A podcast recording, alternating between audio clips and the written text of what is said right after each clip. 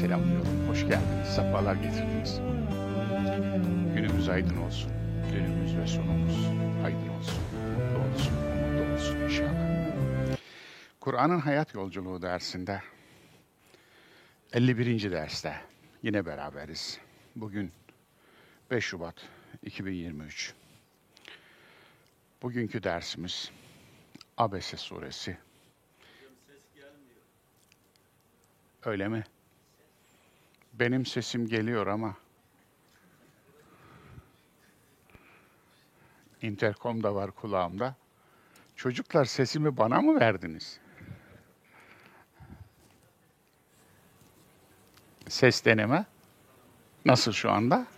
Çok teşekkür ederim. Sağ olun. Evet, sesimizin kesilmesinden mutlu olacak olanlar var. Ama üzülecek olanlar da var. Ee, eyvallah. Onun için üzülecek olanları üzmeyelim. Allah hakikatin sesini kesmesin. Bunu söylemekle benim söylediğim hakikattir demeye gelmiyor bu. Ama hakikatin dili olmaya çalışıyorum. İnşallah başarabilirim. İnşallah bu yolda yaşar, bu yolda emaneti teslim ederiz. Güzel bir yol bu yol. Hakikaten. Öğrendikçe mutlu oluyorum. Öğrendiğimi paylaştıkça mutlu oluyorum. Size de tavsiye ederim. Yapın bunu. Çok güzel bir şey. Öğrenmekle mutlu olan insanları sevin. Onlar iyi insanlar, güzel insanlar. Öğrendiğini paylaşan insanları sevin. Onları çoğaltın. Onları ayakta tutun. Gerçekten onlar varlığı sadaka olan insanlar. Evet. Bir vicdan ve insanlık dersi. Şöyle. Dinin yorumları var. Malum mezhepler dinlerin yorumlarıdır. Hristiyanlık mezhepleri vardır. Katoliklik, Protestanlık, Ortodoksluk ve daha alt mezhepleri de vardır. Yahudiliğin mezhepleri vardır. İşte zelotlar, Esseniler, Hasidikler ve diğerleri. Müslümanların da mezhepleri vardır. Keşke olmasaydı. Mezheplerin çıkış noktaları yorumlardır. Dini yorumlar engellenemez bir şey. Çünkü insan olduğu yerde yorum olmak zorunda. Anlamın olduğu yerde yorum olmak zorunda. Yorumsuz anlayamazsınız. Ama doğru yorum var, yanlış yorum var, aşırı yorum var ve sapık yorum var. Yorumunuz mutlaka yorumladığınız hakikatle mutabık olacak. İşte kelami mezhepler olsun ki Şia bir kelami mezhep. Mutezile bir kelami mezhep. Zeydilik bir kelami mezhep. Yine Sünnilik içinde Eş'arilik ve Maturidilik bir kelami mezhep. Fıkhi mezhepler olsun. Malikilik, Hanbelilik, Hanefilik, Şafiilik. Bugün kaybolmuş mezhepler var. 8-10 tane daha mezhep vardı. Onlar tarihte kayboldular. Mesela Ceririye diye bir mezhep vardı. 150 yıl yaşadı. Taberi'nin mezhebi. İmamı Taberi'ydi mesela. Ceririye'nin. Bugün yok, kayboldu. Dolayısıyla bugün Malikilik de kaybolmaya yüz tuttu mesela. Vesaire, vesaire. Eskiden olmayan yeni mezhepler çıktı. İslamcılığı bir mezhep sayabiliriz. Siyasal İslam'ı bir mezhep sayabiliriz. Çünkü kendince bir yorumu var. Vesaire, vesaire. Dolayısıyla yorum bir yorumun işte selefilik bir mezheptir. Bugün ne o selefilik denilen yeni selefilik daha farklı bir mezheptir. Selefiliğin içinde alt gruplar, Sufilik eskiden bir yoldu. Şimdi yine bir mezhebe dönüştü sufilik. Hatta sufiliğin alt yorumları oluştu vesaire. Bir yorumun, bir mezhebin mensuplarının doğru olup olmadığını bir ölçüyle anlayabilirsiniz. Şefkat ve merhamet var mı, yok mu? Bir dindarlığın şefkat ve merhametten yoksunsa o dini yorum batıldır.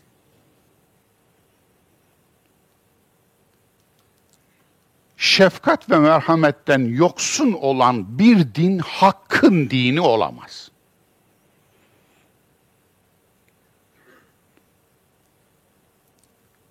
Adalet merhametten daha objektif. Bu doğru. Çünkü adalet fiili olan bir şeydir. Merhamet duyguya dayanır şefkat ve merhamet insandaki bir duygudur.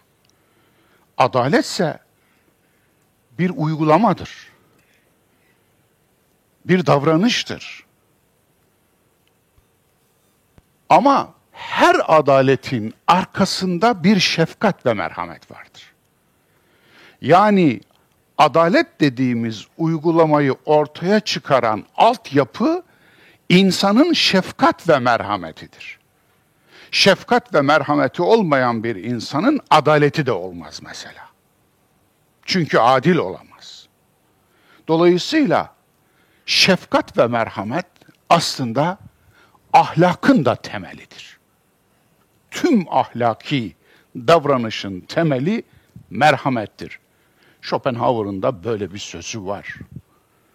Gerçekten de şöyle bakın insana, eğer davranışlarında şefkat ve merhamet göremiyorsanız o insanla yol yürüyemezsiniz. Evlilik adayı arayan insanlar gençler.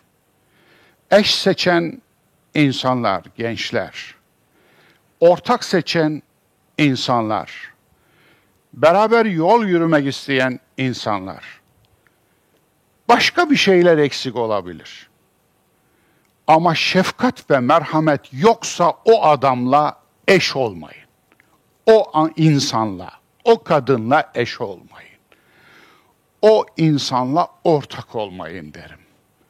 Çünkü şefkatin ve merhametin olmadığı bir kimsenin nerede ne yapacağı, nerede size kötülük yapacağını hiç kimse bilemez. O nedenle insanın insan tarafı şefkat ve merhametinden belli olur. Ve işte biz Abese suresinde bunun harika bir örneğini göreceğiz. İnsanı diğer canlılardan ayıran özellik, vicdan. Vicdan kelimesi Arapça ama eski bir Arapça değil. Kur'an'ın indiğinde bu sözcüğün kullanılmadığını düşünüyorum. Çünkü gerçekten de Eski lügatlarda bu sözcüğe rastlamıyoruz. Daha sonradan. Yani bulunan demek, peşinen bulunan demek. Vecede buldu, vacit bulan, mevcut bulunan mesela. Vicdanda daima olan, var olan demektir. Yani önceden de var olan ve olmayı sürdüren demektir. Peki vicdan daima var olansa vicdansız nereden çıkıyor? Akılsızın çıktığı yerden çıkıyor iradesizin çıktığı yerden çıkıyor. Akılsız aklı olmadığı için değil, aklını kullanmadığı için akılsız. İradesiz iradesi olmadığı için değil, iradesini kullanmadığı. Vicdansız da vicdanı olmadığı için değil, vicdanın üstünü küfür perdesiyle örttüğü için. Aslında kafirliğin en ağır biçimi vicdanını örtmektir. Vicdan ses verir. Herkesteki vicdan aslında aynıdır. Ama kimisi bu vicdanın ağzını susturur, kapatır. Kimisi bu vicdanın aklını susturur, kimisi bu vicdanın kulağını tıkar, kimisi de bu vicdanın üstünü küfür perdesiyle örter ve öldürür.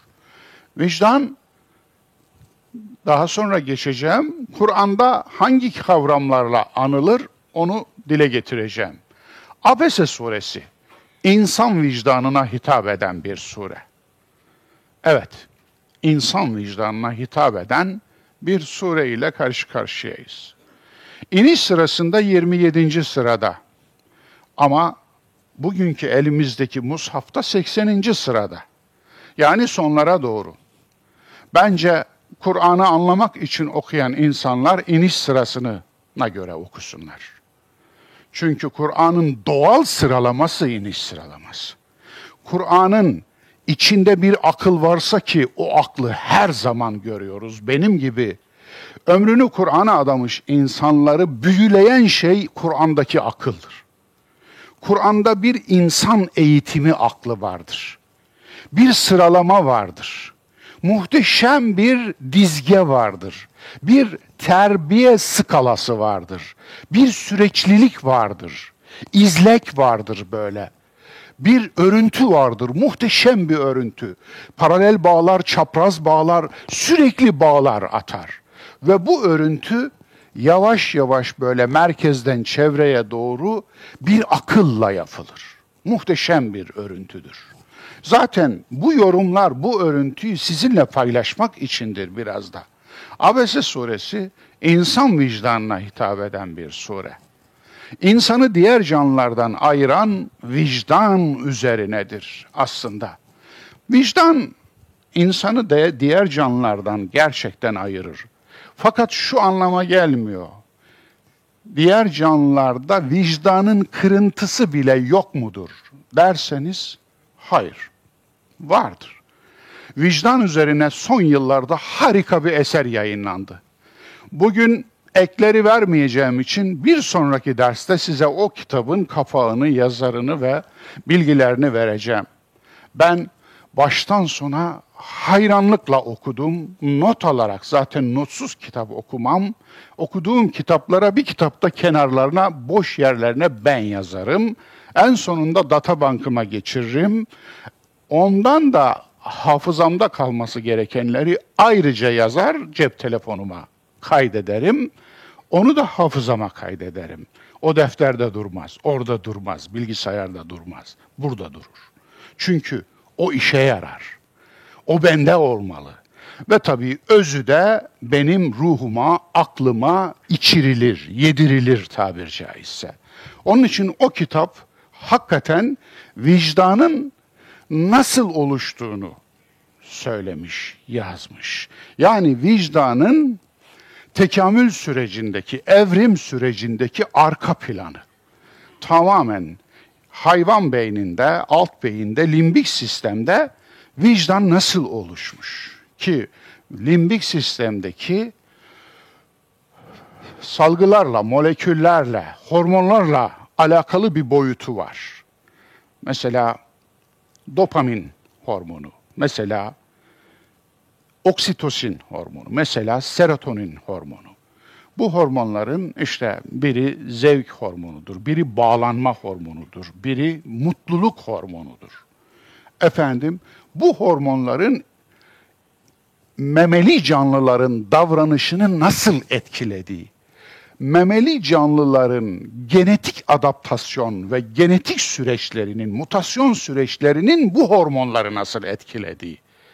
Dolayısıyla bunun üzerinden uzun uzun bilimsel izahlar, deneyler, buluntular, efendim bir sürü bilimsel çalışma, araştırmalar ve onların sonuçları harika karılmış bu eserde. Yani şunu söyleyeceğim, vicdanın arka planı ta memelilerin ki 66 milyon yıllık bir geçmişe doğru gidiyor. O süreçten akıp gelen şey. Fakat vicdan bizatihi insanda olan bir şey.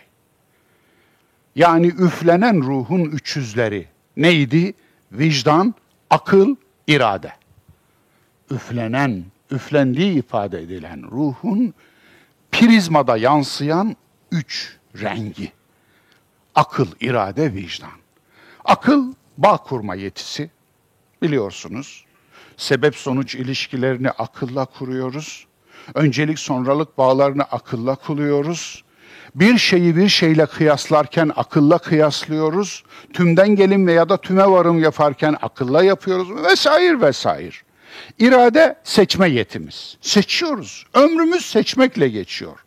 Seçimi bize ait olmayan şeyler statik kader. Ama seçimi bize ait olan şeyler dinamik kader. Yani o kaderimiz oluyor, seçtiğimiz şey. Dolayısıyla kaderimizi seçiyoruz. Onun için seçimi bize ait olan şeylerde tamamen sorumluluk bize ait. Hesabı bizimdir. Onun içinde mesul biziz, sorumlu biziz ve vicdan. Vicdansa en temel duygu. Dünyanın en azılı seri katilini getirin. Diyelim ki ya Öldürmek nasıl bir şey? Vallahi tadına doyamıyorum. Akşama kadar öldürsem yine de efendim tadına doyamam. Bir ömrü elime verseler, öldür deseler, bir ömrümü öldürmek için harcarım. Bundan da derin bir lezzet alırım. Peki seni öldürelim deseniz? Orada durur. Niye? Bu kadar lezzetli bir şeyse e, seni öldürelim ömrünü hırsızlıkla geçirmiş bir insana, hırsızlıktan zevk alan bir insana yani kleptoman. Şimdi insan ömründe böyle sakışır, mecbur kalır, muzdar kalır, hırsızlık yapabilir, çalabilir. Ama hırsızlığı zevk haline getirmiş, ihtiyacı olmadığı halde çalıyor. Yani hırsızlıktan zevk alan bir adamsın ya bir günde seninkini çalalım deseniz ne der? Hayır. Hayır. Yani bakınız vicdan doğrusunu biliyor aslında. Eğer bundan bu kadar lezzet alıyor ve bu kadar zevk veren bir şeyse bir de seninkini çalalım. Yok ona razı olmaz. Yani doğru ve yanlış vicdanda kayıtlı. فَاَلْهَمَهَا فُجُورَهَا ve takvaha. Yani ona ilham edildi. Ne? Fücuru ve takvası, sorumluluğu ve sorumsuzluğu. İnsanın içerisinde iki tane tohum var, hangisini sularsa o büyüyor. Aslında cennet ağacını da siz büyütüyorsunuz, cehennem ağacını da siz büyütüyorsunuz. Hangisini sularsanız.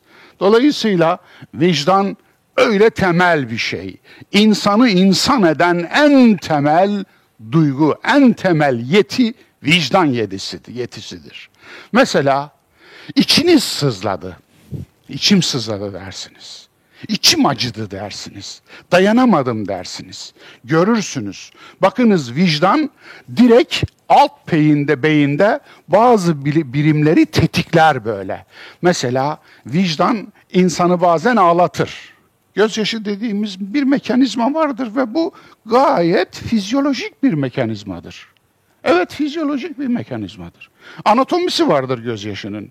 Gözyaşı bezleri vardır bezeleri. O gözyaşı bezeleri ne? Beyin komut verir. O bezeler çalışmaya başlar. içerideki dökülür. Aslında gözyaşı bezelerinin çalışmaya başlaması bile ilginç bir ilginç bir insan efendim anatomisinin sonucudur. O da nedir? Vicdanınız beyne komut verir. Daha doğrusu hüzün yüklenir. Derin bir üzüntü duyarsınız gördüğünüz manzara. Çok acı bir manzaradır. Orada insanlığınız devreye girer. O insanlığınız hormonlarınızı çalıştırır. Hormonlar üretmemesi gereken miktarda molekül üretmeye başlar. Bunlar toksiktir. Anlatabiliyor muyum? Fazlası toksiktir. Fazlasının atılması gerekir. Nasıl atacak beyin bunu? Gözyaşıyla atacak. Onun için her ağladığınızda gözyaşınızın kimyası aynı değildir. Bazı gözyaşınız vardır ki gözünüzü yakar. Gözünüzü yakan gözyaşına dikkat edin içeride çok ağır bir şeyler yaşanıyor. Onun için dışarı atar onu. Bu gerçekten de yani organizmanın bir izahı ama vicdan bu mudur? Vicdan yani ağlayan bir insanı ağlamakla gözyaşı bezeleri çalışıyor. E, bir yetim ağlıyor cümlesini kurmak başka, bu çocuğun gözyaşı bezeleri çalışıyor. Ne kadar farklı değil mi? Biri vicdanlı, biri vicdansız iki cümle. Efendim, eğer bir yetim ağlıyorsa, bir çocuk ağlıyorsa başka bir şey aklına gelir insanın. Mekanik bir şey gelmez. O mekanik izah da yetmez. Vicdansız bir izah yetmez. Onun için vicdan böylesine önemlidir. Evet, kurt kanunu düşeni yemek, insan kanunu düşeni kaldırmak. Akabe neydi? Zor yokuş, sarp yokuş. Akabe yokuşunun dört etabı var. Birincisi bir boyunu özgürlüğe kavuşturmak, bir numarada özgürlük geliyor.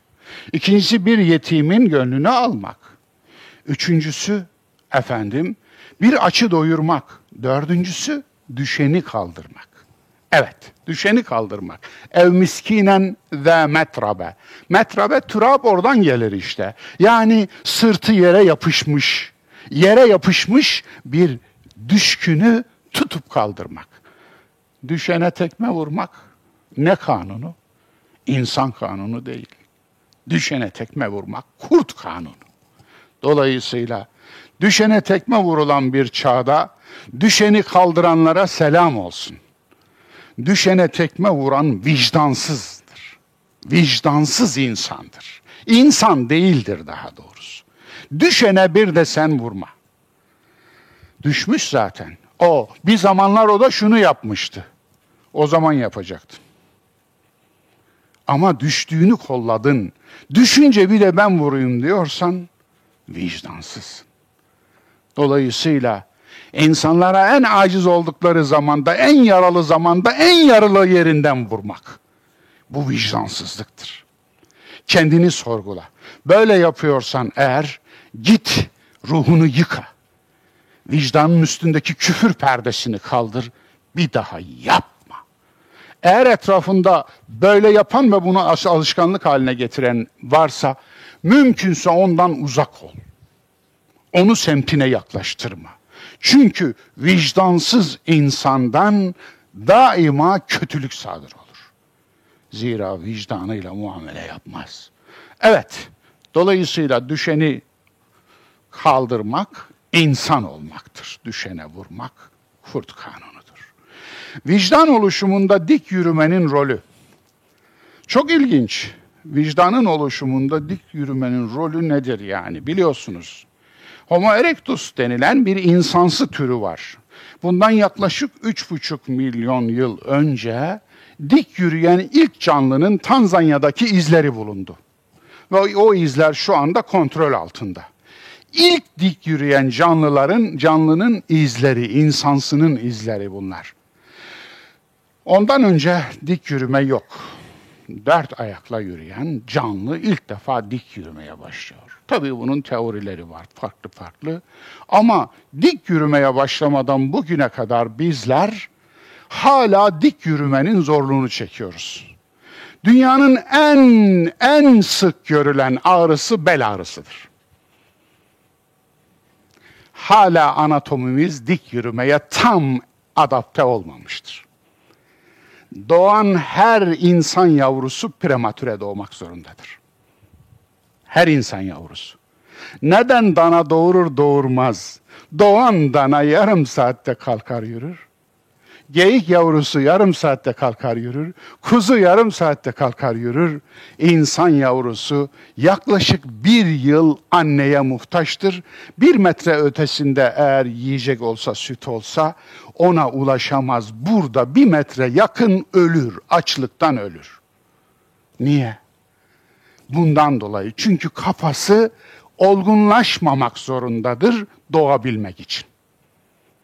Anlatabiliyor muyum? Çünkü pelvis kemikleri ona göre, dik yürümeye göre adapte olduğundan dolayı kafa tam olgunlaşınca doğamaz. O zaman olgunlaşmadan doğacak. olgunlaşmadan doğmakla anne ile yavru arasındaki o uzun ama çok uzun ilişki başlıyor.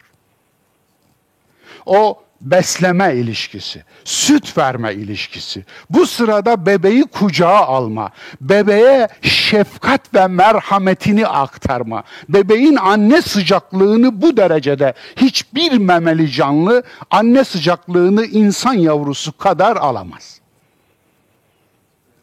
Ee, değil mi? Bakmıyorsunuz. Bilgi bunun için önemli biliyor musunuz? Bu çok önemli. Bilgi bunun için. Tabii ya üç çocuk beş çocuk babasıyız ama hiç böyle bakmadık. Ama bunun ekmeğini yiyor insanoğlu biliyor musunuz? Ailenin en temeli böyle oluştu. İnsan ilişkilerin en temeli bu ilişkidir. Anne yavru ilişkisi, anne bebek ilişkisi. Orada başlıyor.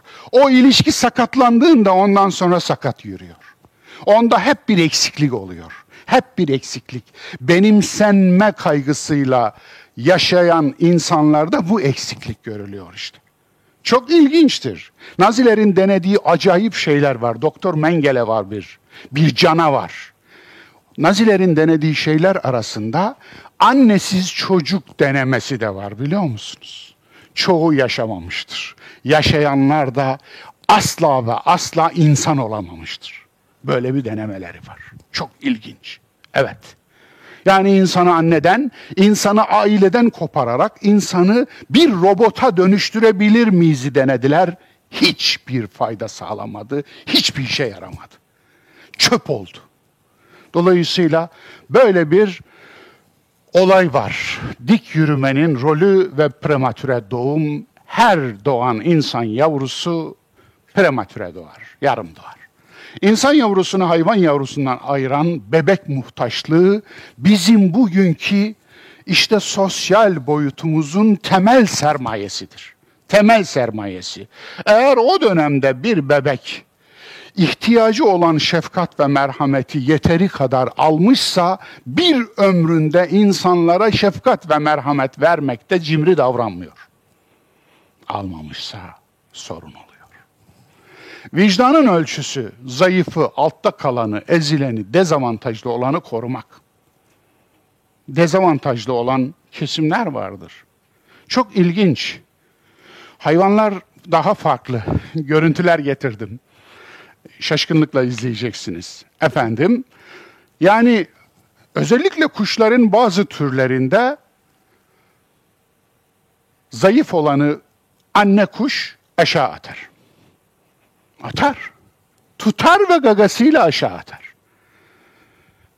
Şimdi burada ne vicdansız kuş diyemezsiniz. Yani insandan bekleyeceğiniz şeyi kuştan bekleyemezsiniz. Vicdan insan için geçerli. Dolayısıyla ne merhametsiz kuş da diye, diyemezsiniz çünkü rahmi yok. Kuşun rahmi yok. Kuş yumurtadan yapar. Yumurta ile rahim arasındaki temel farklardan biri de budur işte. Ya. Çünkü o taşımıyor. Öbürü taşıyor.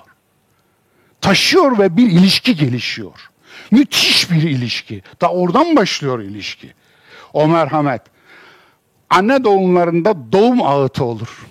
Anneler bunu iyi bilirler. Sebepsiz gibi gelir. Doğum ağıtı. Aslında ayrılık ağıtıdır o.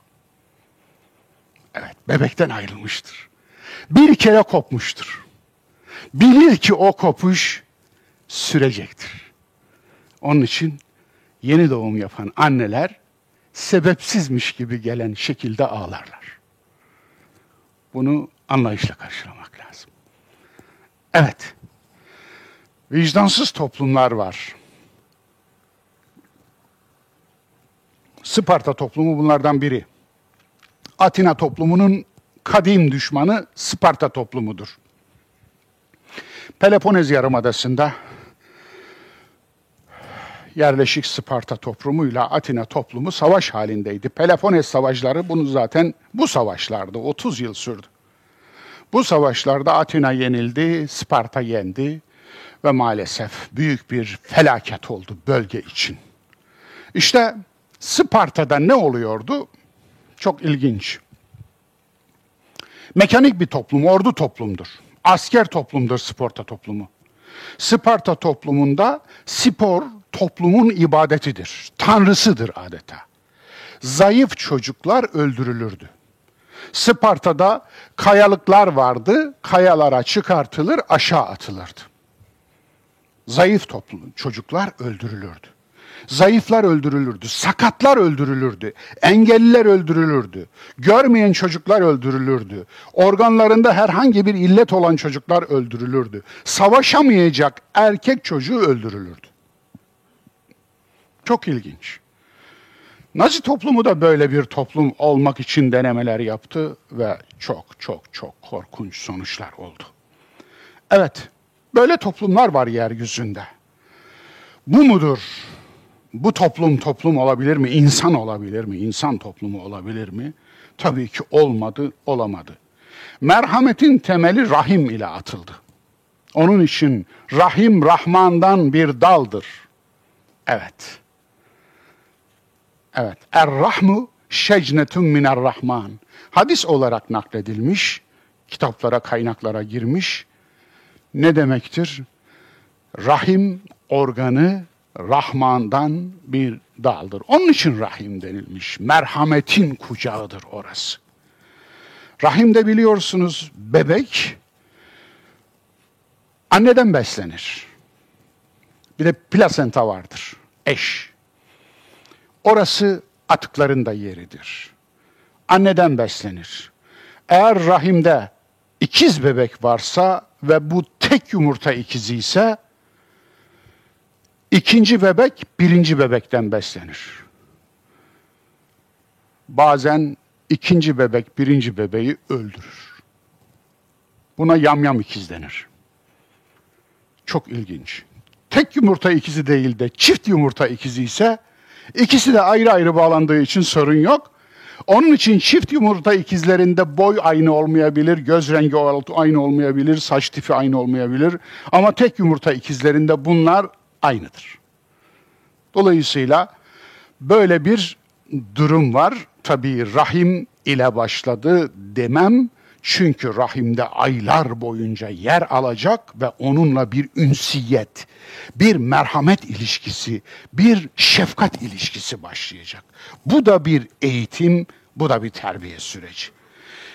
Şuna bakar mısınız? 28 yaşındaki şempanze Mahale'nin doğumu iyi gitmeyince sezaryene alınıyor. Bebeğin oksijen satürasyonu, satürasyonu düşük olduğu için iki gün küvezde kalıyor ve sonrasında mahallenin bebeğiyle ilk kavuşma anı.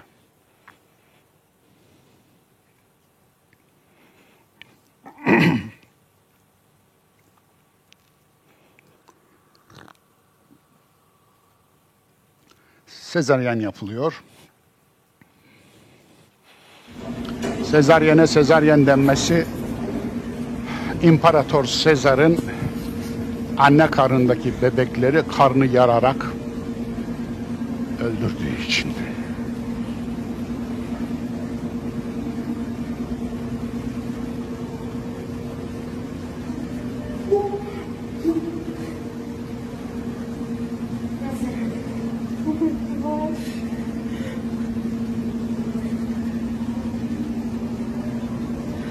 Bu vicdan değil yalnız. Karıştırmayın. Kucağıma Holly. Bu güdü. Bu işte temel merhamet güdüsü rahimden kaynaklanan şey. Eyvallah. Bir daha var.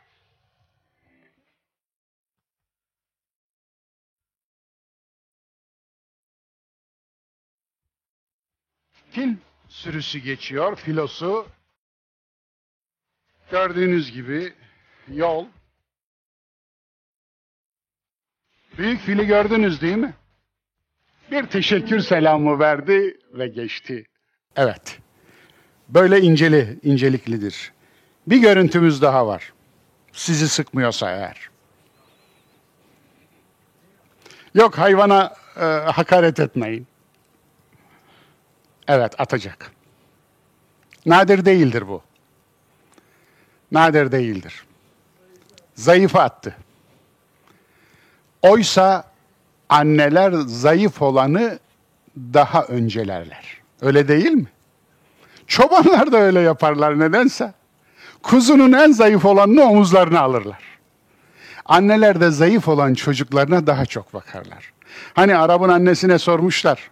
Hangi çocuğunu çok seviyorsun? İyi oluncaya kadar hasta olanı daha çok seviyorum demiş. Güçleninceye kadar zayıf olanı daha çok seviyorum. Doyuruncaya kadar aç olanı daha çok seviyorum. Gelinceye kadar gurbette olanı daha çok seviyorum. Bu da güzel. Eyvallah. Engelliler ve engel, engelliler, engellilik ve engelliler. Hayatın halleri var dostlar. Bebeklik, çocukluk, yaşlılık, engellilik, hastalık. Bakınız bunlar hayatın halleri. Engellilik bu hallerden biri biliyor musunuz? Yaşlılığın da bir engellilik, bir tür engellilik olduğunu biliyor musunuz?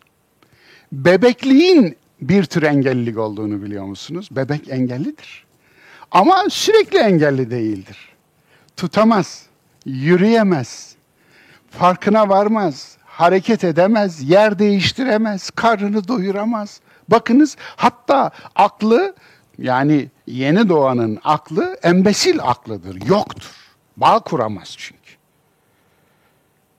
Yani 4 yaşındaki bir çocuk hemen hemen yetişkin bir keçiyle veya yetişkin bir köpekle eşit zekaya sahiptir. Dolayısıyla aklı da öyle. Bebeklik hepimizin geçirdiği bir engellilik durumu. Çocukluk kısmen, yaşlılık hepimizi bekleyen bir engellilik durumu. Güçsüzlük durumu. Öyle değil mi? Yavaş yavaş güç kaybediyoruz. Ben Deniz 63 yaşındayım. Dolayısıyla bakıyorum yorulmak kelimesinin anlamını bilmezdim. Ama şimdi yoruluyorum. Gençler, bugünün kıymetini bilin. Ne olur sağlığınızın kıymetini de bilin. Bak ben belimi doğru kullanmamışım. Şimdi tevbe istiğfar ediyorum. Yani bana çektiriyor. Sağ olsun. Ben buradayım diyor. Kapıyı vuruyor. Ben de eyvallah ağamsın diyorum. Sana laf mı var? Çünkü nereniz ağrıyorsa ora ağanızdır. Dolayısıyla öyle demiştim değil mi? Diziniz ağrıyorsa önce bir sevin, sonra bir teşekkür edin. Bir diziniz var da ağrıyor. Öyle değil mi? Ya çocuklar başımı beynimi yedi. E bir çocuğunuz var da yedi. Olmasa başınızı beyninizi yiyen de olmayacak değil mi? Onun için var olan nimetlerin yan tesirleri vardır. Sıkıntıları vardır. Onun için önce nimetin kendisini bir düşün, sonra nimetten şikayet etmeye başla. Ama önce nimetin kendisini bir düşün. Nimetin varlığından dolayı şükür Allah'ın Rahman oluşunadır. Yani aslında bu bir tür bu işte hamdle şükür arasında fark var. Hamd bizatihi varlığı için şükretmektir. Şükür ise faydası için şükretmektir. Faydası için şükretmektir. Var ettiğine şükretmek hamdir, hamddir. Faydalandığınız için şükretmek şükürdür, teşekkürdür. Evet. Bunlar bir toplumun uygarlık ölçütü nedir biliyor musunuz? Güçlüye karşı güçsüzün korunmasıdır. Dezavantajlı sınıfları koruyan bir toplum medenilik ölçeğinde yukarıdadır. Dezavantajlı sınıfları korumayan toplum medenilik ölçeğinde sınıfta kalmıştır, aşağılardadır. Dezavantajlı toplum, azınlıklar buna dahildir. Küçük gruplar buna dahildir. Farklı olanlar buna dahildir. Çoğunluktan olmayanlar buna dahildir. Çoğunluk gibi inanmayanlar buna dahildir. Çoğunluğun hayat tarzı gibi yaşamayan farklı hayat tarzları buna dahildir. Evet, azınlık güçsüzdür. Çünkü azınlıktır, güçsüz olduğu için de her türlü zulme maruz kalabilir. O nedenle azınlıklara karşı davranışınız sizin medeniliğinizi gösterir. Eğer az diye, güçsüz diye üstüne yükleniyorsanız vahşisiniz. İnsan değilsiniz. Dolayısıyla insanlığımızın ölçüsü de budur. Engellilik ve pozitif ayrımcılık. Aslında pozitif ayrımcılık dememek lazım ona. Engelin telafisi eşitliğin teminidir. Evet, engelin telafisi eşitliğin teminidir. Yani bu onun eksik olan tarafını siz tamamlayacaksınız. Engelini siz aşıracaksınız. En azından yük olmayacaksınız. Otobüs engelliyi almak için bekledi. O otobüsün engelliyi almak için beklettiği 30 saniyeyi eğer sen homurdanma sebebi olarak görüyorsan gerçekten git bir görün. Git bir görün. O sandalye üzerinde olan sen olabilirdin. Anlatabiliyor muyum? Aynı şey farklı farklı da düşünülebilir. Ama muhteşem sure Abese suresinde ele alınan mesele işte bir ama, bir kör, bir görme engelli insanın nasıl bir durumda olduğu ve bu insandan dolayı Allah Resulüne bir ayar veriliyor tabir caizse. Bir sitem yapılıyor. Ve işte burada engelle, engelliye saygı öğretiliyor aslında. Yani saygı kelimesinin altını çiziyorum burada. Oraya geleceğim inşallah. Kur'an ve vicdan. Fuat kelimesi Kur'an'da sık geçer. Ef'ide çoğuludur. Fuat aslında insanın vicdanının hallerinden bir haldir. Vicdanın yanması durumuna fuat diyoruz. Evet, kelimenin kökeni oradan geliyor çünkü. Yanık iç. Dolayısıyla fuat kelimesi vicdan anlamında çoğu yerde kullanılıyor. Saik ve şehit ismiyle kullanılıyor sıfatıyla daha doğrusu Kur'an'da. Kaf suresinin 21. ayetinde. Saik sevk edici demek, sevk edici. Şehit şahit olan. Vicdan sevk edermiş. Vicdan şahit olurmuş. Yani sevk edici deyince tıpkı ne gibi? Navigasyon gibi. Vicdan insanın navigasyonluğunu yaparmış. Yani yol gösterirmiş.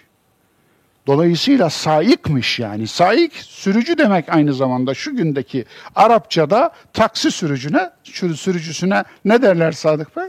Saik derler değil mi? Evet. Dolayısıyla sürücü demek. Yani vicdan insanın sürücüsü. Şoför koltuğunda oturan insanın duygularının sürücüsüne vicdan diyor Kur'an. Nasıl buldunuz? Muhteşem. Eyvallah. Şehittir aynı zamanda. Yani şahittir. Şehittir. Hem şahit olan hem şahit olunan demek. Şehit formu. Şehit kalıbı. Hem mef'ul hem fail kalıbıdır. Dolayısıyla şehittir. Hem şahit olur vicdan hem de başkaları vicdana şahit olur. Şahit olunur yani. Yine merhamet, sabrı tavsiye etmek ve merhameti. Çok ilginç değil mi? Beled suresinin 17. ayetinde ve tevasav bis sabri ve tevasav bil merhame. Bu ayet Asr suresinde nasıl gelir? Ve tevasav bil hakkı ve tevasav bis sabr. Yani şimdi hakkın yerine merhamet geçti bakınız bu ayette. Nasıl ilginç değil mi? Hak, ben adalet ve vicdan ilişkisi kurmuştum hatırlar mısınız? İşte adalet ve vicdan ilişkisi aynı kalıbın farklı isimlerle kullanıldığı bu iki ayette de geçiyor. Yani ve tevasav bis sabr ve tevasav bil hak ve tevasav bis sabr Asr suresinde ve tevasav bis sabri ve tevasav bil merhame yani onlar ki sabrı tavsiye ederler, merhameti tavsiye ederler. Hakkı tavsiye ederler, merhameti tavsiye ederler, sabrı tavsiye ederler, merhameti tavsiye ederler. Nasıl buldunuz? Muhteşem bir bağlantı. Evet, engelliye saygı işte tam da vereceğimiz isimdir bu ayetin ilk pasajına, bu surenin ilk pasajına. Ve o pasaja geldik. Hadi buyurun okuyalım. Abese ve tevella. Bakınız renklendirdim. Şundan dolayı bu ayetlere, bu pasaja ben daha farklı bir mana verdim. O yüzden dolayı benim mealimde başka bir mealde de görmedim bunu. Hiçbir mealde görmedim, hiçbir meallendirmede görmedim. Ama del, delillerimi, belgelerimi de söyleyeceğim anlatabildiğim kadar. Abese ve tevella. Yüzünü ekşitti ve sırtını dönüp gitti. Tevella tam da açılımı budur. sırtını dönüp ayrılmaktır. Abese, abuz derler, abuz çehre. Asık yüze abuz çehre derler. Türkçeleşmiş. Abese yani suratını astı, surat astı, surat asmak anlamına gelir. Suratını astı. Bakınız bu üçüncü şahıs kipiyle geliyor. Abese, surat astı. Efendim, o. Kim? Faili kim? Öznesi kim? O. O astı. Ve tevella, sırtını dönüp gitti. Encaehul a'ma. Ne olmuş? Ama geldi diye. Olay şu. Allah Resulü davette daha Mekke'nin ilk yıllarındayız. Zor zaman, kor mekan, sıkıntılı durum. Allah Resulü kendine gelen hakikatleri toplumla paylaşıyor. Fakat önünde korkunç bir duvar var. Müşrik çete, dokuzlu çete dediğim o Mekke'deki çete, zalim zulüm çetesi Mekke'yi haraca kesmiş, zalimlik yapıyor, mazlumları eziyor, insanları ensesine vurup ekmeğini alıyor, doymaz, aç gözlü bir çete bunlar. Bu çetenin de Mekke'de bir başkanı var. Daha doğrusu Şeyhül İslam'ı var. Yani papası. Nedir, kimdir bu? Velid bin Mughire. Evet, Mekke'nin baş kadısıydı, baş din adamıydı, öğüt vericisiydi, akil insanıydı Mekke müşriklerinin Velid bin Mughire. Evet, o ilk defa Allah Resulüne gelmiş, bir şeyler soruyor, soracak. Tam o sırada Abdullah İbni Ümmi Mektum isimli bir kör, bir ama, bir görme engelli zat geliyor ve görmüyor ne olduğunu. Allah Resulü'nün yanında kim olduğunu da bilmiyor. Allah Resulü ayetlerden bir şeyler okuyor, onun sesini duyuyor. Ya Resulallah diyor. Onu görünce Resulullah biraz şöyle yüzü ekşiyor efendim. Ee, ama bu ayetler Resulullah'la ilgili değil. Bu ayetler müşriklerin Mekke'deki kodamanıyla ilgili. Niye böyle? Şu kelime Kur'an'da ikinci bir yerde daha gelecek. Oraya gelecek. İkinci bir yerde. Orada açık ve net olarak onun için geçiyor. Yani Mekke'nin müşriklerinin reisi için kullandığı kelimeyi Kur'an peygamber için kullanır mı? Hayır. Tevella orada daha farklı eş anlamlı olarak geçiyor. Geleceğim oraya, bu bağlantıyı kuracağım. Dolayısıyla zaten bu birinci delilim. Kur'an'da bu kelime iki kez geçiyor. Biri müşrik için o kesin. Burada nasıl peygamber için geçer? Bu bir. İkinci delilim de burada üçüncü şahsa hitap. O. O yüzünü astı ve arkasını dönüp gitti ama geldi diye. Ve ma yudrike hitap değişti.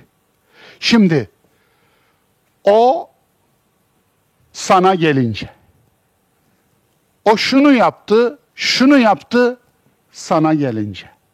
Şimdi hitabın hitap yönü bu. Hitabın sahibi alemlerin Rabbi. Alemlerin Rabbi önce döndü, o ama gelince müşrik suratını asıyor.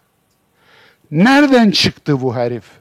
Memleketin en altta kalanı, en dipte kalanı. Şimdi ben geldim Muhammed'le konuşacağım ilk defa. Şimdi bununla mı, bu da mı aşımıza su katacak? Şimdi olmaz ki. Niye? Bir kere hor görüyorlar. Ama ya. Engelli ya. Engelliyi hor görüyorlar. Bu zaten kibir alameti, kibirli adam diye yazmıştım. O kibirli adam. Efendim, ikincisi Abdullah İbni Ümmü Mektum. Bakınız babasına nispet edilmiyor. İbni Ümmü Mektum. Efendim, Mektum'un annesinin oğlu. Niye böyle? Bu bir azatlı kölelerin çocuklarına böyle annelerine nispet edilirdi. İki, babası belli olmayan çocuklar annelerine nispet edilirdi. Üç, anneleri hayat kadını olanların annelerine nispet edilirdi. Yani her üç açıdan da hakaret gözüyle bakıyor, tahkir ediyor, aşağılıyor. Onun için yüzünü asıyor ve çekip gidiyor. Çekip giden peygamber değil, Velid bin Mughire dedim. Burada. Dolayısıyla niye? Ama geldi diye. Şimdi hitap döndü bakınız. Muhataba döndü. Ve ma yudrike. Ne biliyorsun? Leallehu yezzekka. Hadi o arınacak idiyse. Resulullah şimdi onun gidişine de hayıflanmış. Üzülmüş. Niye? Ya Mekke'nin kodamanı, Mekke'nin bir numarası gelmiş tam bir fırsat. Belki yüreğine işlerdi ayetler de o imana gelirdi. O imana gelirse Mekke'nin zaten teslim olur. Şimdi bir de böyle bir düşünce var. Bugün de böyle bir düşünce var. Yani kodamanlarla ilgilenelim, onları dine, imana getirelim, işte gerisi yürür arkasından. Bu bunun nasıl yanlış bir düşünce olduğunu bu paza işliyor işte. Anlatabiliyor muyum? Yani insanlara toplumdaki statülerine bakarak değer vermeyin. Gerçekten değerli olana değer verin. Gerçekten değer statüden kaynaklanmıyor. Paradan kaynaklanmıyor. Servetten kaynaklanmıyor. Velid bin Mughire servetinden dolayı değer görmeyi hak etmiyor. Değer görmeyi hak eden orada gerçekten öğüt almaya gelen biri var. O da kör. O da ama, o da engelli, o da alt sınıftan. Ne olacak şimdi? Evet. Ve ma yudrike leallehu yedde. Ev yezzekkeru fetenfeahu zikra. Ya da o hem öğüt alacak ve zikir ona, zikir Kur'an'ın bir ismidir biliyorsunuz, fayda verecekti. Ne biliyorsun sen? Devam ediyoruz. Emma men istagna. Şu, bakınız yine kırmızıya geçtik. Şu istina edene, yani kibirli adama gelince. Kim bu? Velid bin Mughire. Şu kibirli adama gelince. Fe ente lehu tesadda. Sen tüm ilgini ona yönelttin. Onda yoğunlaştın. Şu tesadda ile şuradaki efendim e, telehha birbirinin zıttıdır. İlgisini tamamen birine yöneltmek, bu da ondan yüz çevirmek. Anhu telehha. Bakınız bu ikisi birbirinin zıttıdır. Lehu tesadda anhu teleha. Zaten lehu ve anhu birbirinin zıt olan iki edattır. Evet burada fe ente lehu tesadda. Sen ilginin tamamını ona yönelttin. Ve ma aleyke ella yezzekka. Kim bildirdi sana onun te, öğüt alacağını, temizleneceğini, arınacağını? Ondan sana ne? Yani insanlara hidayeti sen vermiyorsun. Ne oluyor peki? Kendi isteyen hidayeti buluyor. Yoksa Nuh oğluna verirdi değil mi? Veremedi. İbrahim babasına verirdi değil mi? Veremedi. Lut eşine verirdi değil mi? Veremedi. Asiye kocasına verirdi değil mi? Veremedi. Sen de amcana veremedin. Bakınız böyle. Dolayısıyla ve emma men caeke yes'a. Şimdi yine de döndü. Yani sözün akışı dönüyor, değişiyor, muhatabı değişiyor. Ve emma men caeke yes'a. Şimdi şu sana koşa koşa emek vererek gelen yes'a. Bir önceki sureyi hatırlayın. Bir önceki dersi hatırlayın. Bir emek ilkesi demiştik değil mi? Burada bakınız sa'i. Sa'i. Bir emek ilkesi. Ve elleyse lil insani illa ma ayetini hatırlayın bir önceki dersteki. Sana şu say ederek yani bir emek vererek böyle yüreği bacaklarından daha hızlı gelen, emek zahmet gelen bir adam var. Üstelik de görmediği halde. Görmeyenin gelmesi çok farklı. Ve huve yakşa. O haşyet duyuyordu. Allah'a karşı içinde bir ürperti duyuyordu. Haşyet saygıdır. Allah'a karşı çok derin bir saygı duyuyordu. Fe ente anhu teleha. Sen de ondan yüz çevirdin. Yani onunla ilgilenmedin. Bununla ilgilendin. Efendim lehu tesadda onunla ilgilenmedi. Evet yine azar geldi ama bakınız. Ama bir ve ikinci ayetler değil. Bir ve ikinci ayetlerin muhatabı o. Üçüncü ayette sen diye devam ediyor. Evet dostlar. Böyle. Manayı böyle verdim. Bir başka mealde de görmedim bunu. Ama çok durdum bunun üstünde. Gerçekten Resulullah'a mı? İki tane maddi delilim var. Dikkat. Necm'deki emek ilkesi ile ayet 8'deki yes'a emek zahmet bağlantısını söyledim geçiyorum. Nebiye uyarı değer ölçüsü statü değildir emektir. Sorular sorunlar. Surat asan ve sırtını dönüp uzaklaşan kim? Peygamber mi? Velid bin Mughire mi? Müşriklerin reisi mi? Kesinlikle müşriklerin reisi olduğunu düşünüyorum. Kesinlikle. Zira o diye başlıyor. Oradaki ayetler üçüncü şahıs için. Üç ve dördüncü ayetlerse sen diyor. Yani Resulullah'a doğrudan hitap ediyor. Nebi mi? Müşrik Velid bin Mughire mi? Ben öyle düşünüyorum ve delillerim de bunlar. Delil bir, ilk iki ayetteki kipi, üçüncü şahıs, üç ve dördüncü ayetlerin kipi sen. Delil iki, abese ve besera, sümme edbera ve stekbera, müddessir 23-24. Evet, orada da geliyor, orada bu kelime Velid bin Mughire için kullanılıyor. Bir yerde müşriklerin reisi için kullandığı bir sıfatı öbür yerde peygamber için kullanmaz diye düşünüyorum. Kur'an'ın üslubuna aykırı bu diye düşünüyorum. Kur'an müşrik lider için kullandığı sıfatı nebi için kullanabilir mi? Kullanmaz. Evet. Geldik esas olana. Var mı bir sorun? He? Evet, okuyorum parantez. Ne oldu? Sesini açın arkadaşlar. Var mı Evet. bir sorun? He? Evet, okuyorum parantez. O kibirli adam surat astı diyor. İşte parantez hem de ayetin kendi surat astı ayetin mealini küçük harf kibirli adamı bütün harflerini büyük harf yazmış. Benim peygamberime sen kibirli adam diyeceksin. Ondan sonra bazı bürokratlardan itibar göreceksin. Hocam hocam diye seni okkalayacaklar. Sana salonlarda konuşturacaklar. Vallahi bu İslam değildir. Vallahi bu peygambere vefa değildir. Vallahi bu Resulullah'a cefadır. Vallahi eziyettir.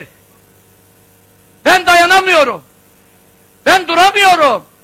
Siz Müslüman değil misiniz? Allah Resulü'nün adamı değil misiniz? Bu adam nasıl kibirli der benim peygamberime ya? Allah aşkına durdurun bu adamı. Evet.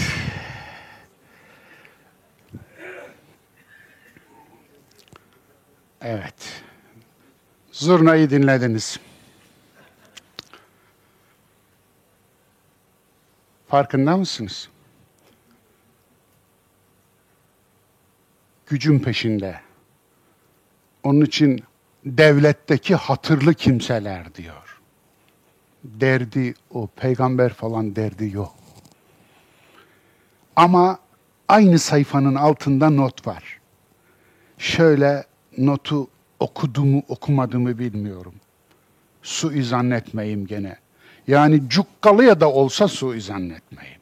Kim olursa olsun suizan iyi bir şey değil. Okudu da bunu yapıyorsa müfterinin dibidir. Okumadan yapıyorsa yine müfteridir ama kasıtsız müfteridir. Yine iftira ediyor. Okudu da yapıyorsa kasıtlı bir müfteridir ve ahlaksızdır. Bakın burada yazıyor. Altta not var. Notta açıkça bu kibirli adamın Velid bin Mughire olduğu açıkça yazıyor. Onu da getirdim buraya. Şimdi bu adamın söz gelimi diyorum. Bu linci, bu işareti üzerine tüm sürülerini üstüme saldı. Şimdi şunu inanan biri ne der? Sahip ben Allah Resulüne kibirli adam diyecek kadar deli miyim? Bu kadar sapık mıyım? bu kadar vicdansız mıyım? Bu kadar adi miyim? Bunu aklı başında biri yapar mı? Yani hangi vetireden bakarsanız bakın, hangi şeyi esas alırsanız alın, bir Müslüman yapar mı, bir insan yapar mı? İnsanlıktan çıkmadan biri yapar mı bunu? Kibirli mi bir kere Resulullah? Dünyanın en mütevazi insanı ya. Kendisine ey alemin en şereflisi, ey hayral ya hayral beriye diye geliyor bir tanesi de ağzını topla o ne biçim laf diyor. Öyle diyor. Öbür taraftan biri biriyle konuşuyor diyor ki Yunus bin Metta görevden kaçmış bizim peygamberimiz olsa böyle asla bir şey böyle bir şey yapmaz. Ağzınızı toplayın diyor çıkıyor hutbeye. Kim beni kardeşim Yunus bin Metta'dan üstün görüyorsa böyle bir şey yapmasın diyor. Sahabeyi uyarıyor. Kendisine seyyidimiz diyen birine o Allah'tır diyor. Ne biçim konuşuyorsun? Yine uzaktan kendisine eğer sen ve Rabbin kuma zamirini kullanıyor. Siz ikiniz olmasaydınız benim şu işim olmazdı diyor. Sen ne biçim bir adamsın ki Allah'la beni aynı zamir içinde kullanıyorsun diyor. Bu Allah Resulü mü kibirli olacak? O dünyanın en mütevazi, en güzel insanlarından biriydi. Peki bu iftirayı nasıl attın sen Cukkalı? o yazdığın, elinde tuttuğun meali şeytanlaştırırken orada yazıyordu bu. Bir tane süründen seni uyaran bir kişi çıkmıyor. Ben şurada birine iftira etsem burada hemen bir sürü biliyorum ki arkadaş bilen doğrusunu bilen hayır hocam onun doğrusu öyle değil veya o sayfanın altında o şunun için değil bunun için yazıyor diye uyaran biri çıkar. Öyle bir derdi yok. Mesele okumak da değil. Mesele hakikati aramak değil. Mesele o değil. Ama bunu nasıl yapabiliyor ve bunun sonuçları ne? Şimdi bu orada kalmadı. Onun sürüsünde de kalmadı. Yani tarikat ehli arasında da kalmadı. Biliyor musunuz? Dalga dalga yayılıp bu en ücra yerdeki hiçbir şey bilmeyen cahillerin elinde de bir argümana dönüştü. Bu memlekette lincin ne olduğunu, şarkta, doğuda lincin nasıl bir kitle katliam silahı olduğunu doğuda yaşayanlar bilir. Bu topraklarda yaşayanlar bilir. Bu memleketlerde linç yüz yıllardan beri, bin yıllardan beri kitle katliam silahıdır. Bu memleketlerin atom bombası linçtir iftiradır. Bu topraklarda atom bombasına ihtiyaç yoktur. İftira edin, linç edin atom bombası budur. Evet. Bu zihniyet milattan önce 5. yüzyılda Atina'da yaşasaydı Sokrat'ı zehirleyenler arasında olurdu.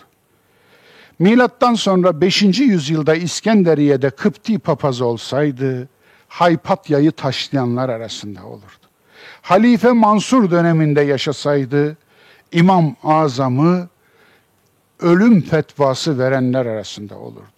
Hicri 204'te Kahire'de yaşasaydı Şafii'yi döve döve öldürenleri kışkırtanlar arasında olurdu.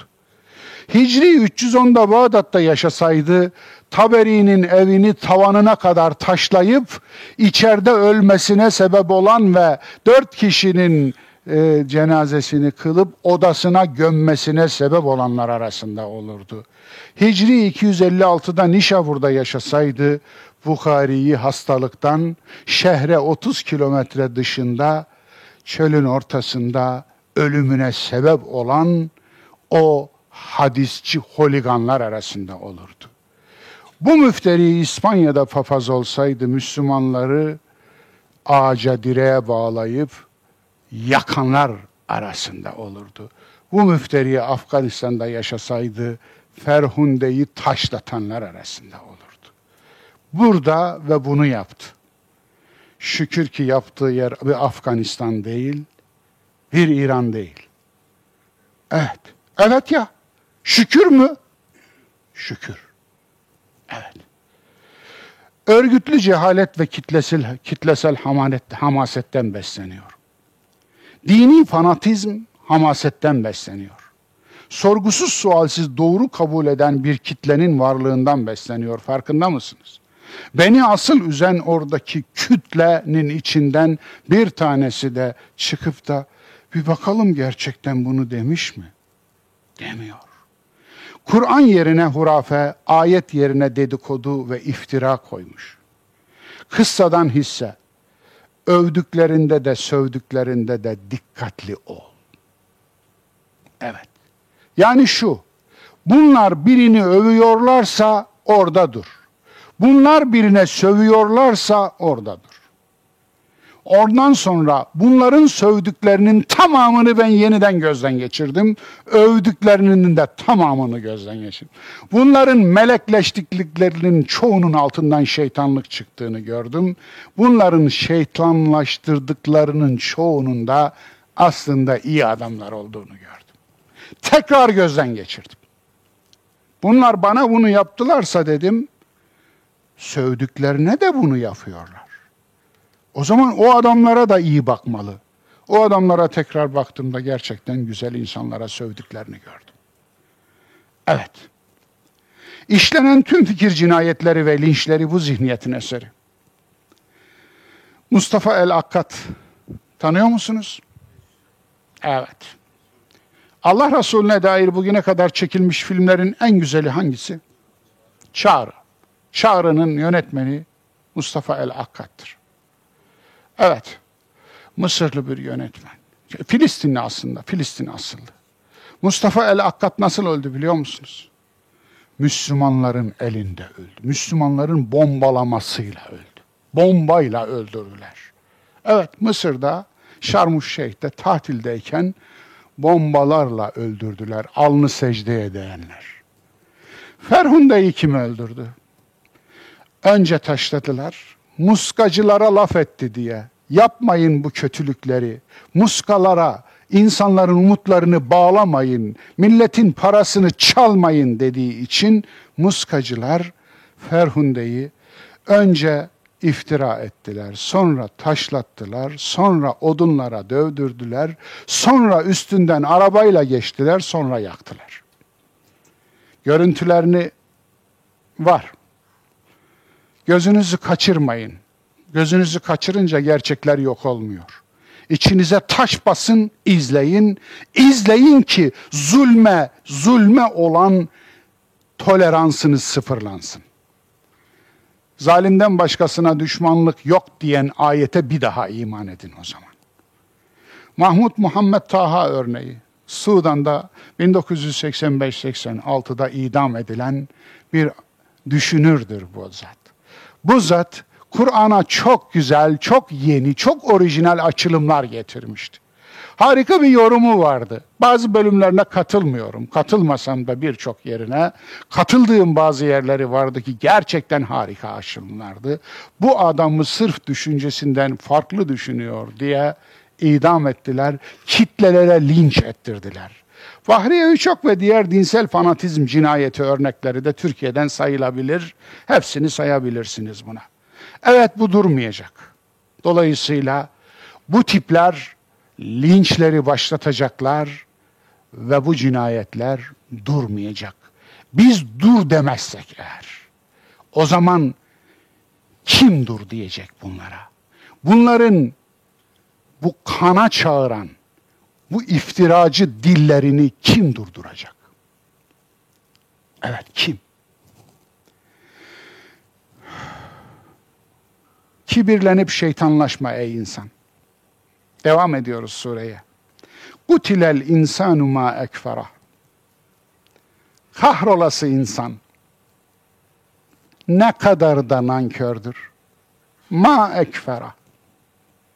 Ne kadar da nankördür. Min eyyi şeyin halaga. Neden yarattığına bir baksa. Neden yaratıldığı insan? Neden yaratıldı? Min nutfetin halakahu ve kaddera. Allah onu bir nutfeden yarattı. Bir damla sıvıdan yaratıldı. Yani şöyle dönse de nereden geldiğine baksa kibirlenmez, küstahlaşmaz, bunu yapan kim? Velid bin Mughire. Kibirlendiği insan kim? Küçümsediği insan, tahkir ettiği insan, küçük gördüğü insan kim? Bir engelli, güzel bir insan. Eyvallah. Abese'de bir ilk, ilke ayeti. Bakar mısınız? 23. ayet. Hiç kimse kusursuz değildir ayeti. İşte burada bir ilke var. Kella lemma yakti ma emara. Hiç kimse Allah'ın emirlerini asla kusursuz olarak yerine getirmemiştir. Getirememiştir. Nasıl buldunuz?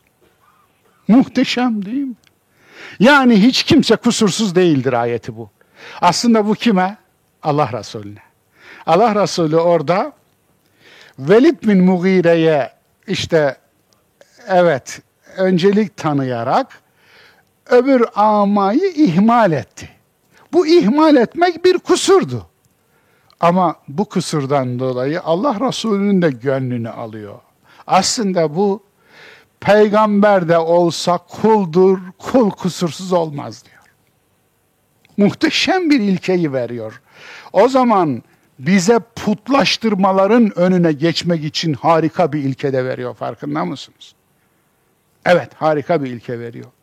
Nebiyi uyaran 3-10 arası ayetler üzerinden gelen ilke ne der? Bu ilke ne der yani? Hiç kimse kusursuz değildir. Dinde mükemmellik tuzağına düşmeyin. Evet, düşmeyin. Değil mi? Unutmayın. Allah sizin için kolaylık ister, zorluk istemez. Öyle mi? Öyle. Din fanatizmi, faşizmi, milliyetçiliği yapmayın. Din fanatizmi yapmayın. Yani dinde kusursuz yapacağım diye bir şeyi mesela hacca gittiniz. Hacda Kabe'yi tavaf ediyorsunuz. Ya Hacerül Esved'i öpeceğim diye insanları çiğnemeyin. Ne diyeyim? Nasıl bir vahşisiniz siz ya? Nasıl bir fanatiksiniz siz ya? Ucunda hep cennet olsa öldürerek mi gideceksiniz? Ha, cinayet işleyerek mi gideceksiniz? O taşı öpünce neyiniz artacak? Nedir bu ya? Oraya elinizi sürtünce veya makamı İbrahim denilen o taş, çok tartışılır bir şey, onun önünde iki rekat namaz kılınca. Ben öyle insanlar gördüm ki orada ezildiler, gözümün önünde ezildiler. Bir haccımda 13 kişi şeytan taşlarken ezildi. 13 kişi şeytan taşlarken. Ya şeytan sizi mi taşlıyor? Siz şeytan. Şeytanı hiç taşlamasan haccına hiç halel gelmez. Çünkü Kur'an'da hac menasiki içinde hiç yer almayan bir şey. Anlatabiliyor muyum? Kaldı ki beton beton taşlıyorsun orada. Şeytanını sen taşla sen. Kendi şeytanını taşla. Betonu taşlamak için topladıkları taşı da şimdi parayla satıyorlar değil mi? Şimdi taşlıyorsun, taşlıyorsun. Onlar orada birikiyor, onu senden sonrakilere satıyorlar. Onlar da taşlıyor. Ama betona taş atıyorsun sen. Şeytan asıl senin geldiğin yerlerde. Şeytan asıl iki ayak üzerinde yürüyor. İftira ediyor. Linç ediyor. Senin ahlakını bozuyor. Toplumun ahlakını bozuyor, enfekte ediyor. Dolayısıyla yapmayın bunu. Yobazlık, din holiganlığı, din bezirganlığı yapmayın. Allah Allah diyerek insanların insanların haysiyet cellatlığı yapmayın. Canına musallat olmayın, malına musallat olmayın, ırzına musallat olmayın itibarına musallat olmayın. Huzuruna musallat olmayın. Huzur görünce, mutluluk, sevinç görünce saldırmayın. Huzursuz olmayın. Mutlu olan iki insan görünce huzursuz oluyor. Evet. Arketip insanın tevbesine bakar mısınız? Kul kusurludur işte. Arketip insan Adem. Tevbe kul kusurludur işte. Bunu söylüyor. Öyle değil mi? Rabbimiz biz zulmettik kendimize diyor. Bizi affet diyor. İbrahim'in Kabe'sine bakar mısınız? Çok ilginç. Kabe'ye bakar mısınız? Dünyanın en sade binası dostlar. Kendinize ev yapın desek oradan daha süslü yaparsınız. Dünyanın en sade, en iddiasız. Nedir peki bu binanın iddiası biliyor musun? Ben Allah için bir yapı yaptım, acziyetimi bu yapıda gösterdim. İtiraf ettim. Ben sana kulluktan acizim ya Rabbi'yi yapı suretinde söyledim der Kabe. Nasıl?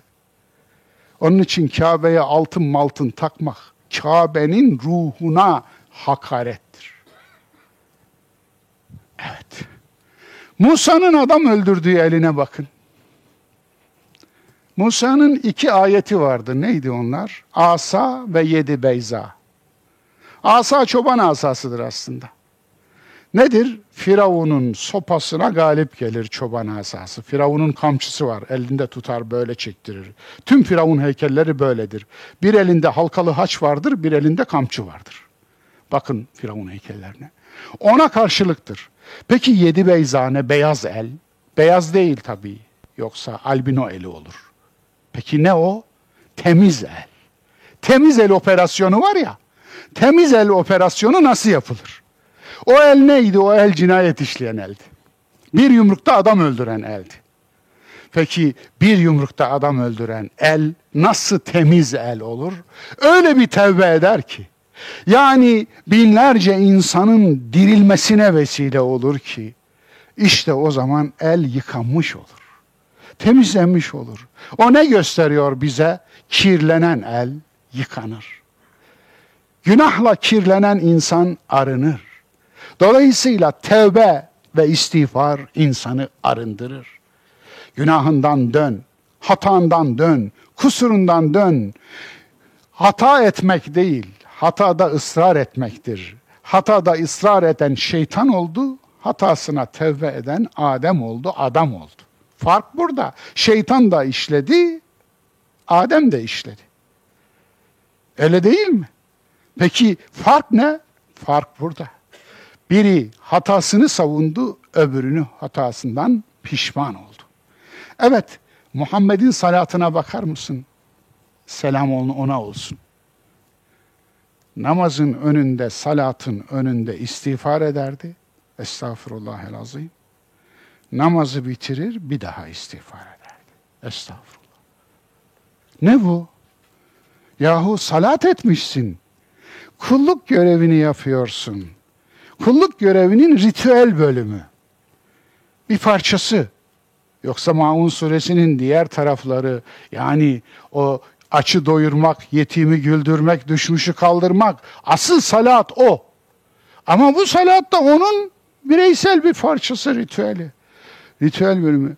Estağfurullah'ı niye diyorsun? Kusur mu işledin ki estağfurullah diyorsun ya Resulallah? Hayır. Niye? Bu şu demek. Allah'a kullukta hep yetersizdir insanoğlu. Ben peygamberim, ben de yetersizim demektir. Nasıl? Ne muhteşem bir davranış. İşte bu. Evet. Yani o ayete yeniden gelelim. Kella lemma yakdi ma emara. Evet. Hiç kimse kendine verilen emri kusursuz olarak yerine getirememiştir. Sözün özü. Abese her düzey ve katmerde bir insan katmanda bir insan eleştirisi suresidir. Evet, insan eleştirisi. Eleştirilemeyecek insan yoktur çünkü insan noksan bir varlıktır. Hatasızlık iddiası insanın yapabileceği en büyük hatadır. Allah insana maddi manevi rütbeler üzerinden bakmaz, hata yapmaktan değil, hatayı savunmaktan korkalım. Bize de öğüdü budur. Bunlar bu surenin hepimize öğüdüdür. Bu sure eğer bu öğütleri alırsak bu sure ayaklanmış ve bu sure bizde ahlak haline geçmiş olur. Evet, bir de kitap tavsiyem var. Bu kitap Müslümanların Engizisyonu. Mehmet Azimli Hoca kardeşimin e, muhteşem eserlerinden biri. Bu üçüncü, dördüncü o, dördüncü cilt. Ben üçü atlamışım demek ki. İlk iki cildi zevkle okudum. Tabii zevkle dediğim lafın gelişi üzülerek. Müslümanların tarihinde bir engizisyon var mı? Nasıl bir engizisyon varmış görün. Bu dördüncü ciltte naçizane bendeniz kardeşiniz de varım. Yani ölmedim ama Allah razı olsun Azimli Hoca benim linçlerimi de oraya koymuş. Benim uğradığım linçlerimi, benim maruz kaldığım linçleri, bana yapılanları. Dolayısıyla orada onu da okuyacaksınız aynı zamanda ama bu dört cildin dördünü de tavsiye ederim. Gözünüz korkmasın öyle çok kalın ciltli kitaplar değil. İnşallah bunları tavsiye ediyorum ve bu dersi bu tavsiyeyle kapatıyorum. Kasıtlı olarak ekleri hazırlamıştım. Kasıtlı olarak getirmedim huzurunuza çünkü biliyordum bu kadar olacağını. Önümüzdeki ders inşallah işleyeceğim ekleri. Hepinize saygı, selam ve hürmetlerimi sunuyorum. Bir dahaki derste buluşmak üzere. Hoşça kalın. Allah'a emanet.